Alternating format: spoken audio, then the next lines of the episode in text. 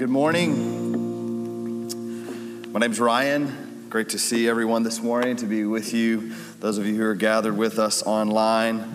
We're so thankful that you're with us this morning, and we're continuing in our study. We began last week looking at the book of Amos, and we are going to continue that this morning, looking at chapter 2. And so great to be with you all. One of the things I want to share with you, so those of you that are here with us this morning, but also those that are gathering online, and perhaps your children have been, just a concern for you, or you sometimes get a little worried about what's going on. I've said many times as we gather here, they don't distract me in any way, but if for whatever reason it is, just a little bit challenging for you and you'd like to take them, we have made space for kids, and you can just go out the back doors, and the worship gathering is being broadcast in that room. And so, again, if you're online and you're thinking, I'd love to come, but I've kind of been worried about what I'm going to do with my children, you will go with them, so you're not dropping them off, but you can go back there with them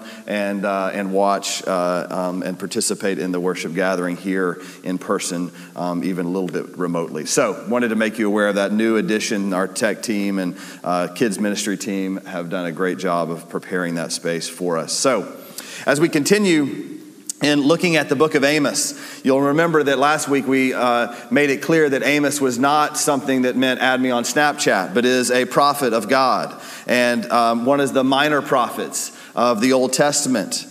And one of the reasons that the interesting thing about Amos, or a little bit of his biographical background, is the fact that he was a shepherd. He was not what he would deflect later as we get a little bit further into this book. We'll see he deflects being attributed or called a professional prophet. He was essentially a farmer or a shepherd, more than likely someone that of some wealth, and owned sheep and a flock, and was entrusted, but God gave him a message to bring to Israel. And he lived in Judah, the southern kingdom. As you might remember in Kings, the kingdoms are separate after Solomon's death. We have the northern kingdom and the southern kingdom, Israel and Judah. And those two kingdoms have sort of been attacking one another like brothers might attack one another, really since, very early in their creation. And so these kingdoms, or Amos, living in Judah, is called to go to Israel and deliver this message of God's judgment against all of the sin and the brokenness. And what we were reminded of last week was that God sees injustice, and God will judge those injustices, and will ultimately bring final justice once and for all. And so as we look around our world and we see all of the injustice and all of the challenges that our world faces, sometimes I know I can ask myself the question, as we just prayed, Lord, what are you up to? What is going on in this world? But he does see the injustices of the world, and he will one day vindicate those things. As we continue into chapter 2, and we touched on this very briefly last week, though, we're going to get Amos is narrowing his focus or his attention on who he is speaking to, the judgment that God is delivering. And here he's speaking this morning. We're going to look at his judgment, God's judgment against Judah and Israel specifically. So last week, the focus primarily was on those the countries that surrounded Israel, their neighbors, and how they had rejected God. They had lived completely counter to God. They had done great atrocities against their people and against the people of God, and God would judge all of those things. But if God will judge the nations, if God is going to judge those outside of his family, not his people, but the surrounding people, how much more must God judge the sins of his own people? God judged the nations surrounding Israel, and they had no benefit. They did not have the benefit of being called his people. And so as we look at this text this morning, we're going to see that those who are called by his name, his own people, will be judged. So in Amos chapter 2, beginning in verse 4, God says, "For 3 transgressions of Judah and for 4, I will not revoke the punishment, because they have rejected the law of the Lord and have not kept his statutes. But their lies have led them astray, those after which their fathers walked. So I will send fire upon Judah and it shall devour the strongholds of Jerusalem. God says, Judah, you sinned against me by rejecting my word. You rejected God's word. That's what they did. Now, Amos being from Judah, one of the reasons that it's believed that he begins in Israel, again, he is speaking to Israel, having come up from Judah, and he begins here after talking about the nations going to Judah because he doesn't want to look like and doesn't want to presume that his people are just sinless, or we're without any judgment.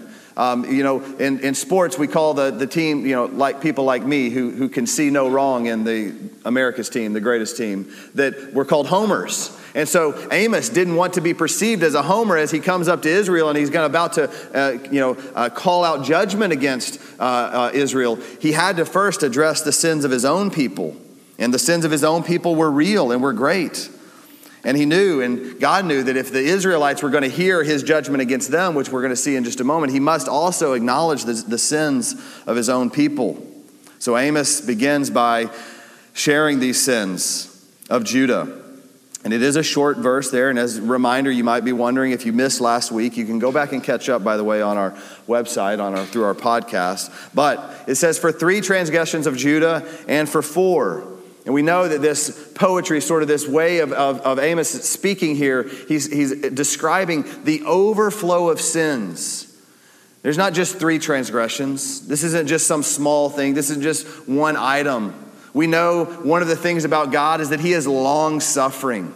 And oh, how we know that in our world today. We see the sins of the world multiplying and multiplying and multiplying, both within our own heart and those that we look out externally. And we know and we're grateful that God is patient. But he says for 3 transgressions of Judah and for 4, basically saying Judah, like all of the other nations that did not have the benefit of knowing me, did not have the benefit of being given my word, you have overflowed with sin. And you have rejected the law of the Lord, rejected God's word. God had revealed his will to his people through his word, through the law. This is what I want you to do. This is for your good, for my glory. There's a reason that I've given you this word. And his people are expected to live by them. But they have not. They've rejected the law of the Lord and not kept his statutes. And what have they done? Their lies have led them astray. The lies that they have believed, the lies that their fathers believed that had been passed down to them, those lies had led them astray. And they had gotten away from following God generation after generation. And as we look through, if we go backwards in our Old Testament and we see generation after generation after generation getting further and further and further away from God. God had made a covenant with Abraham, and since that moment, it's almost as if the covenant was made and then God's people began to drift away from him. God makes a covenant with Moses. Nearly immediately, God's people begin to drift away from him because they do not keep the law. They do not keep his word. And so he says, I will send fire upon Judah, and it shall devour the strongholds of Jerusalem. We know the word of God. We know the commandments of God. And we're expected to live by them. Not in a way in order to earn our salvation. This isn't legalism. This is God has given us his word. He's given us direction. He's given us commandments to follow. Primarily, love the Lord your God with all your heart, mind, soul, and strength, and love your neighbor as yourself. If we follow those 2 things, that's what he's told us to do. And how often we drift away. We get consumed with our own way, with what we desire, with what we want to see happen in the world. And we forget what God has called us to do. As Pastor Matt prayed, we look to our neighbor who views the world differently than us, our neighbor that looks differently than us, our neighbor that has a different perspective than us, our neighbor that more than likely or possibly might not at all be walking with the Lord. And we look at them and we forget that we're called to love them unconditionally, to love them. No, we follow our own way. We think of what things we would do. See, the statutes of God, the law of God, it reveals our own sinfulness. When we hold that up, when we consider this truth, to love the Lord your God and to love your neighbor. When we look at those two commandments that God has given us and we balance those against our own lives, I know in my own heart, here's what my response is: I failed. Lord, I don't love you like I'm called to love you. I'm not singularly devoted to you, to your word, to your way, to your will in my life. Too often my flesh, my desires creep up and taint that picture. Lord, I don't love my neighbor as you've called me to love my neighbor. Again, I think of what would serve me best. I'm concerned with what my way, my life being more peaceable, more easy. That's bad English, by the way. Sorry. But that's what we're after. We think of ourselves. We're so self-centered. We can lose sight of who God has called us to be and lose sight of those commandments. And we would be wise to remember, which we'll get to in a moment, the words of Jesus from Luke chapter 12 that Pastor Kyle read, that we're to be ready. Where our lives are to be marked by Christ.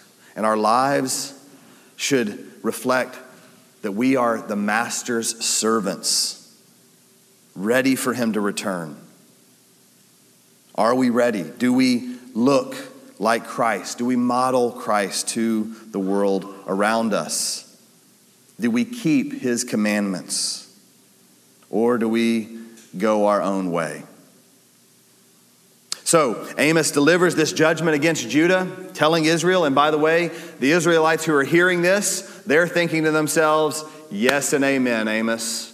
You are right. Your people are sinners. Your people have done everything wrong. And they are thinking that more than likely after Amos has delivered all of this condemnation against the nations, and Amos has delivered condemnation and judgment against his people of Judah, surely now God is going to praise Israel for its faithfulness, to praise Israel for how well it's done, to contrast Israel in all the way that they have held on to the word of God. No, that could not be further from the truth. So while they are excited to hear about his judgment against Judah, they clearly were not prepared, surely not prepared for the judgment that he would speak against them.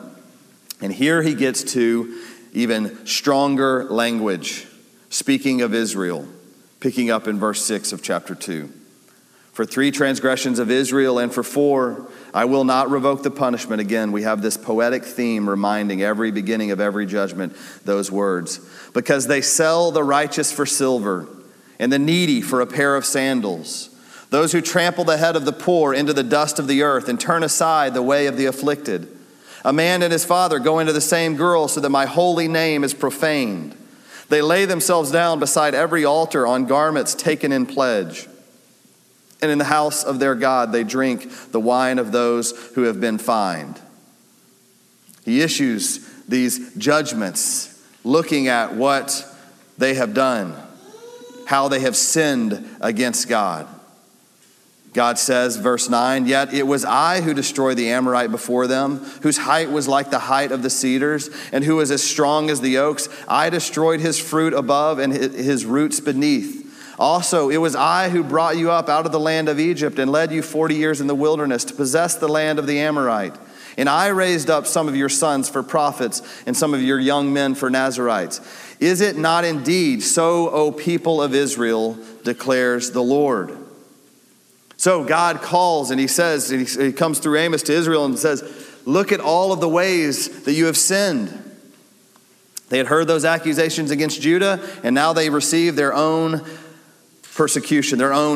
prosecution, the words against them, and they are a longer list.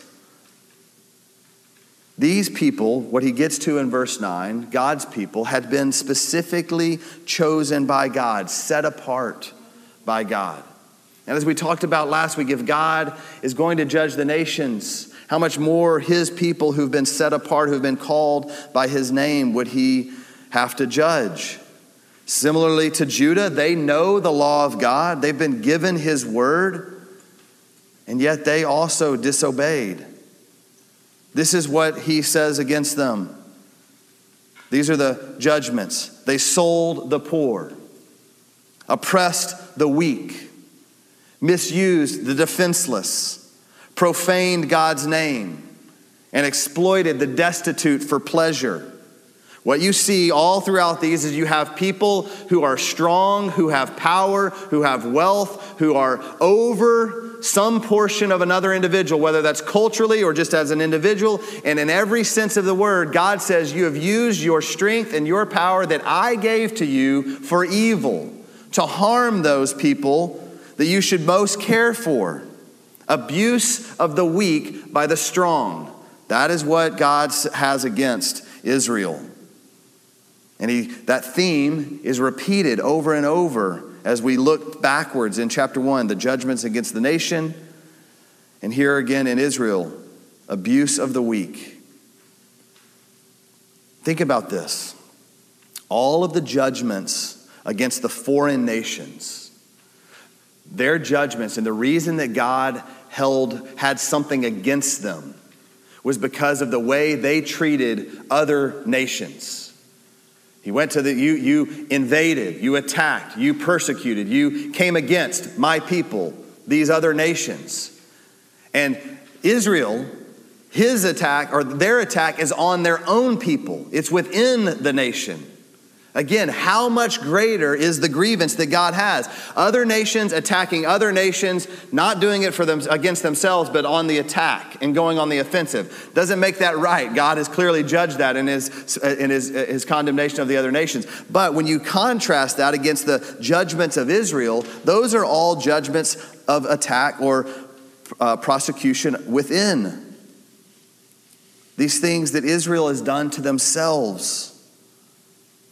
The way they have not treated their neighbor, not treated the people they should care the most for. They have treated them with contempt. They have harmed them. And ultimately, they have harmed the witness of God. Israel had been set apart by God to reflect his glory, to be a beacon of hope amongst the nations. As all these other nations are raging around them and attacking them, as God sustains them, as God brings life to them, holds them up, they're called to reflect God's power and to reflect God's truth and to reflect God's hopefulness for the world, to be a picture, to be light in the midst of darkness. And in reality, they turn on themselves, again, because their desires are for themselves. One of the things that we can learn from this, as God clearly speaks judgment against his people, is that we cannot presume on God. His past grace should not make us think that he will just turn a blind eye to our sins. He does not allow that. It is his graciousness to us that he will judge those sins, that he will come against those sins, because that is the only way that healing and restoration can take place.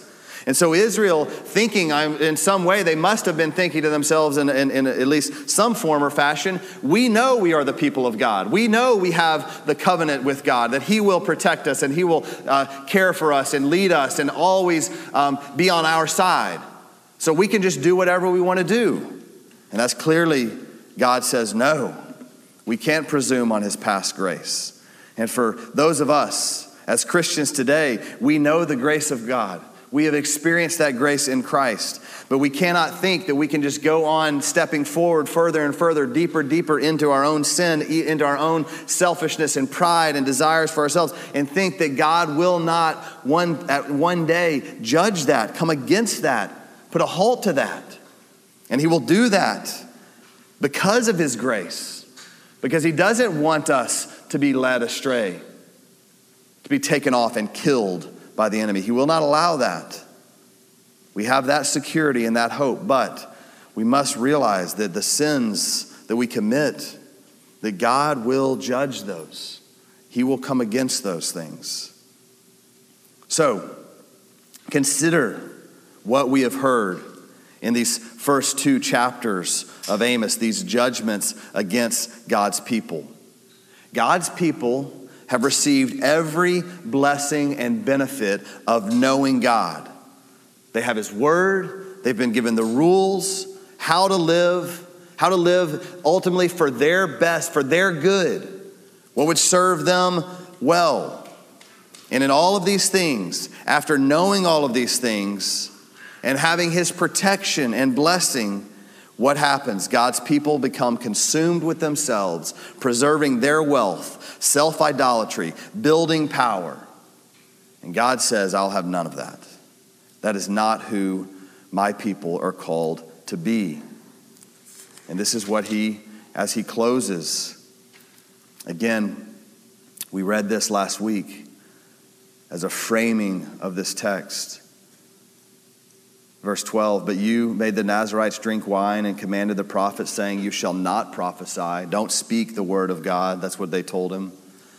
And so in 13, behold, I will press you down in your place as a cart full of sheaves presses down. Flight shall perish from the swift, and the strong shall not retain his strength, nor shall the mighty save his life.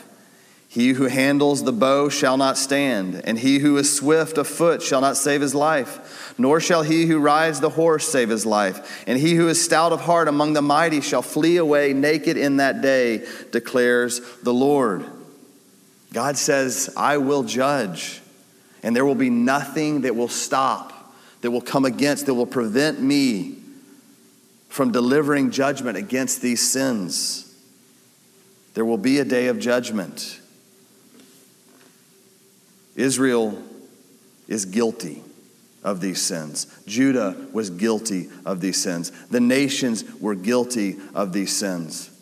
But Israel specifically, Amos is sent to Israel because they are a people that should have known better.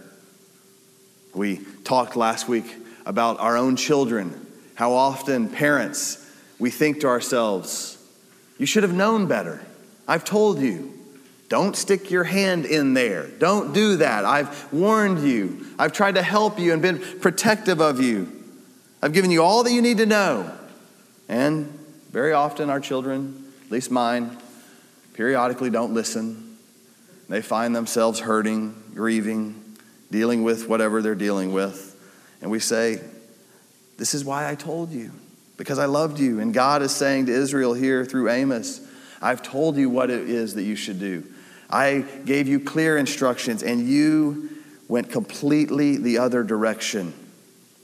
You opposed me. After all that I had done, all that I had shown you, you opposed me. See, they became consumed with themselves again. And I fear too often that is our challenge as well. Even in this day, as we consider what can this text, how does this speak to what God, who God is and what he is saying to us, is that we also so often can become consumed with ourselves, self-idolatry, preservation of our own way of life. But here's why the gospel is really, really good news, friends. When we look at that sinfulness, our own sinfulness, we have to think to ourselves like Israel was made aware of. Israel, you are not just like all of the other nations. You are worse than all of the other nations because of what I have blessed you with. Christian, we are just like so often all of the rest of the world, all of the other people surrounding us, all of our neighbors that we look at in some form or judgment or try to sort of figure out a way that we can compare and contrast our way to elevate ourselves above them. We're no different. We aren't any better. And our own lives and experience testify that we deserve the same judgment, the same type of judgment that God spoke against Israel here. And apart from Christ, that is what we receive. See, we should not ask, this is the question that is often asked when we think of sinfulness and we think of how God reconciles himself to sinners and deals with the issue of sinfulness. When we think of the most grievous of sinners, well, the question that's often asked, are you serious, Pastor? The murderer, he gets to go to heaven? The murderer can be made new? And we think of the worst, the most grievous of sinners, and we think, however could God accept those? And the right question to ask when we see the Word of God laid out before us, and then when we examine honestly our own hearts, the right question to ask is, how could God ever accept me? That's right. How could I be worthy to receive his grace? Israel, after seeing all that the nations had done, now their sin laid out before them, they should say to themselves, they should fall on their knees, Father, how could you ever keep us within your fold? How could we ever be called your children at all? Because God, you saw this, again, knowing it all, and yet you still chose us. We should ask how God could ever accept us. And when we do that, what it should lead us towards is to lead us to a heart and a life, not just a Sunday morning, but a life of everlasting worship, singing to Jesus, praising Jesus, thankfulness to Jesus, because we know that we're not worthy. We don't have anything on our own merit that would allow God to say, yeah, you're good, dude. That's not me. I never have had that. And yet he has accepted me and welcomed me. And it's when we rightly worship Jesus, because we acknowledge our own sinfulness, we acknowledge the brokenness that we have, that is what leads to a life of holiness. And it's that holiness that Jesus says should set us apart. Holiness leads to a life always ready for Christ's imminent return. Holiness. Set apart. Sadly, personal holiness and devotion to Christ is something that is devoid of our culture today. We have lost sight of the call to live differently. We have so ingrained ourselves, like Israel, to the rest of the world with some false idea that if we can attach ourselves to the world, then maybe we can somehow win them. But when we do that, we lose sight of who we're called to be. We are called to be set apart, completely other, looking different. We realize when we look at the sinfulness of our own heart and realize that we have been accepted in Christ, we worship, and as we worship Jesus with our lives, the overflow of worship is personal holiness. And holiness is what allows us to be, as Luke would say, or as Jesus would say, recorded in Luke chapter 12, verse 35, stay dressed for action and keeping your lamps burning, and be like men who are waiting for their master to come home from the wedding feast, so that they may open the door to him at once, and when he knocks. See, Jesus says, I'm going to come back, and Peter's confused by this parable, but Jesus says, I'm going to come back, and I need to find you ready. And when Jesus returns, what he's looking for is people who are ready, just as he describes here. The master comes home, and he wants to know that the house is ready to receive him. The lights are on, the bed is turned down, everything is prepared to receive the master. But those who fall asleep, those who recline at the table as the watch gets later in the night. And yes, I know we feel, Lord, we are late in the night. We are waiting for you to return. But we don't know the hour.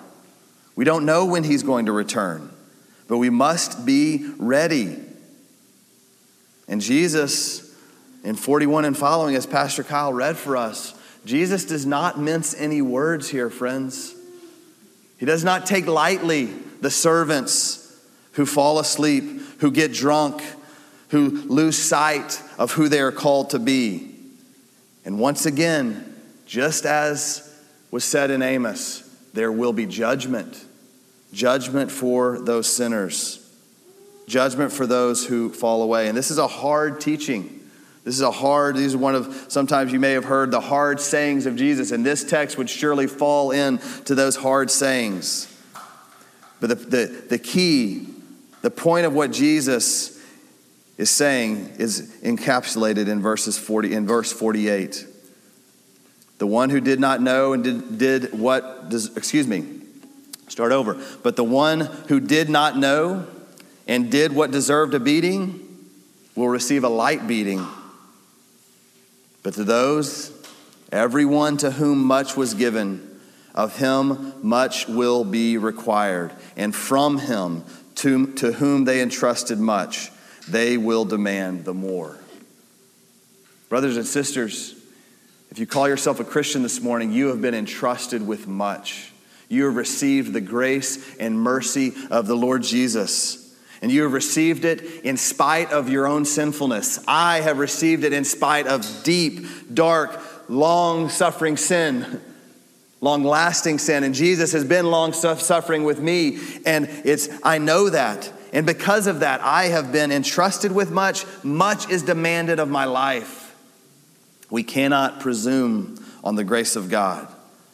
We must realize who we have been called to be. So let this text, let this reminder from Amos and the words of Jesus remind us that we are called to be set apart. We have received the Word of God. We have the entire book right before us. Many of us have 3 different versions on the little phones that we carry around. We have hundreds of them collecting dust on our shelves. We have been entrusted with this word. We have been entrusted to live lives according to this word. It's those lives that one day Jesus is going to come back, and he's going to examine. And we're called to live and to be holy. Will the Lord Jesus, whenever he returns, come to the door and knock and find his servants ready? Or will we be asleep? Let's pray that we would be awake. Lord Jesus, we do pray that those of us who are called by your name would find ourselves awake and ready for your imminent return. And that truth would be evidenced by the way we live our lives. That we would be a people, a holy people, set apart as you've called us to be.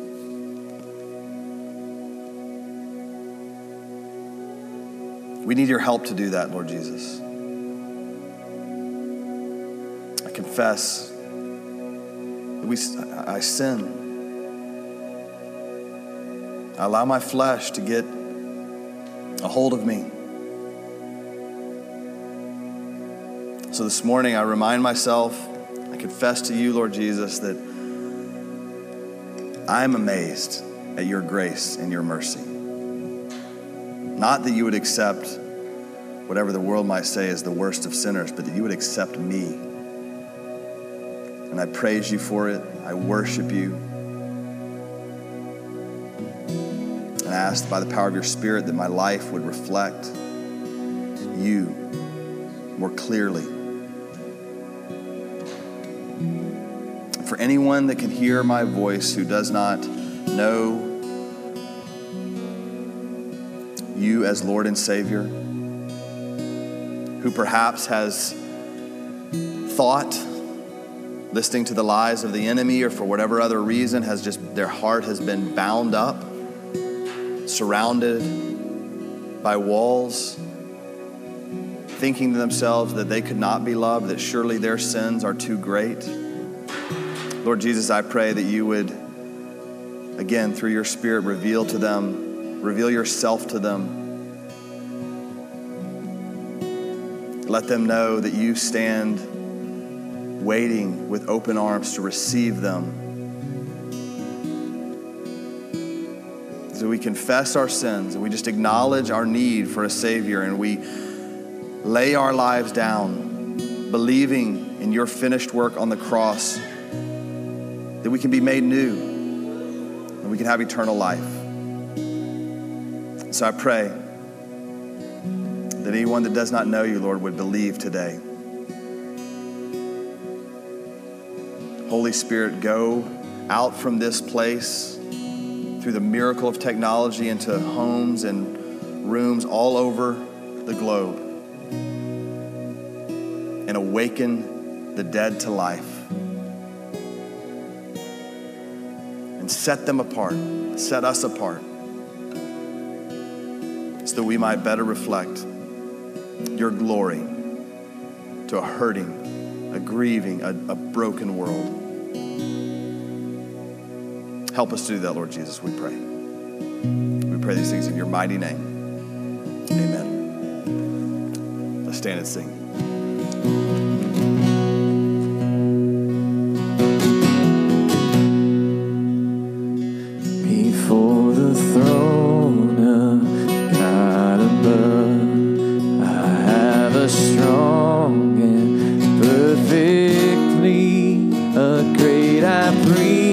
whose name is love. But listen, please, for me. My name is graven on his hands. My name is written on his heart. I know that while in heaven he stands, no tongue can bid me dance me hard. No tongue can bid me dance me hard. When Satan tempts me to despair, tells me of the guilt within,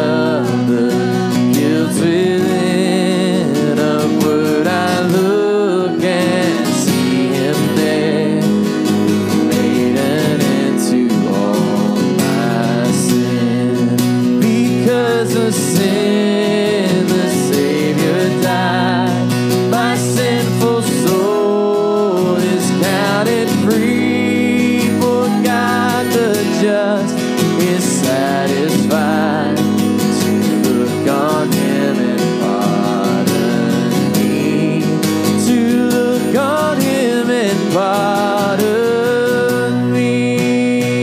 Yes, hallelujah, hallelujah. Praise the one risen Son of God. Behold him there, the risen Lamb, a perfect, spotless righteousness, the great unchangeable I am, the King of glory and of grace. One with himself, I cannot die.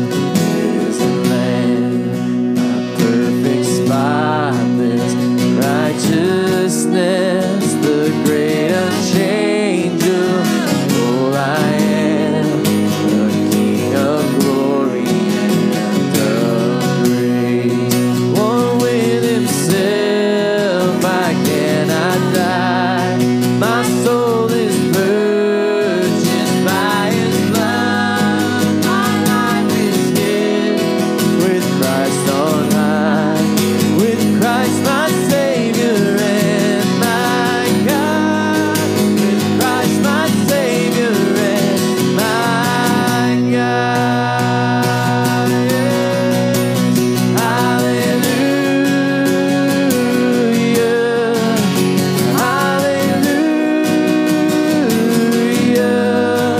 of God.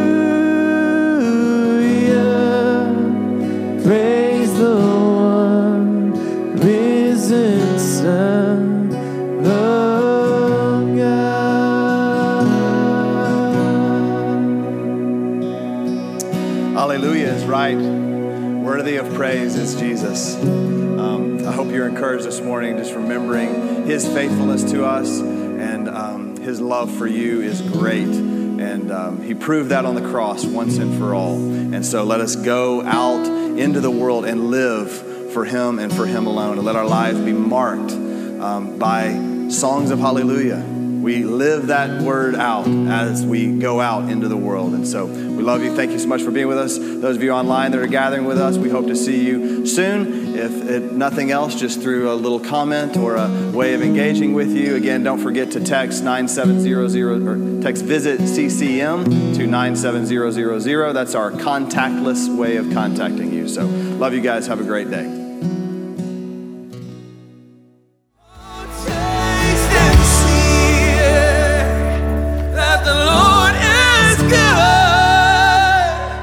Thanks for joining us for the preaching of God's Word at City Church Melissa. We meet Sundays at 10:30 a.m. at 2950 Cardinal Drive, and we'd love to meet you this coming week. City Church Melissa, for the glory of God and the good of the city.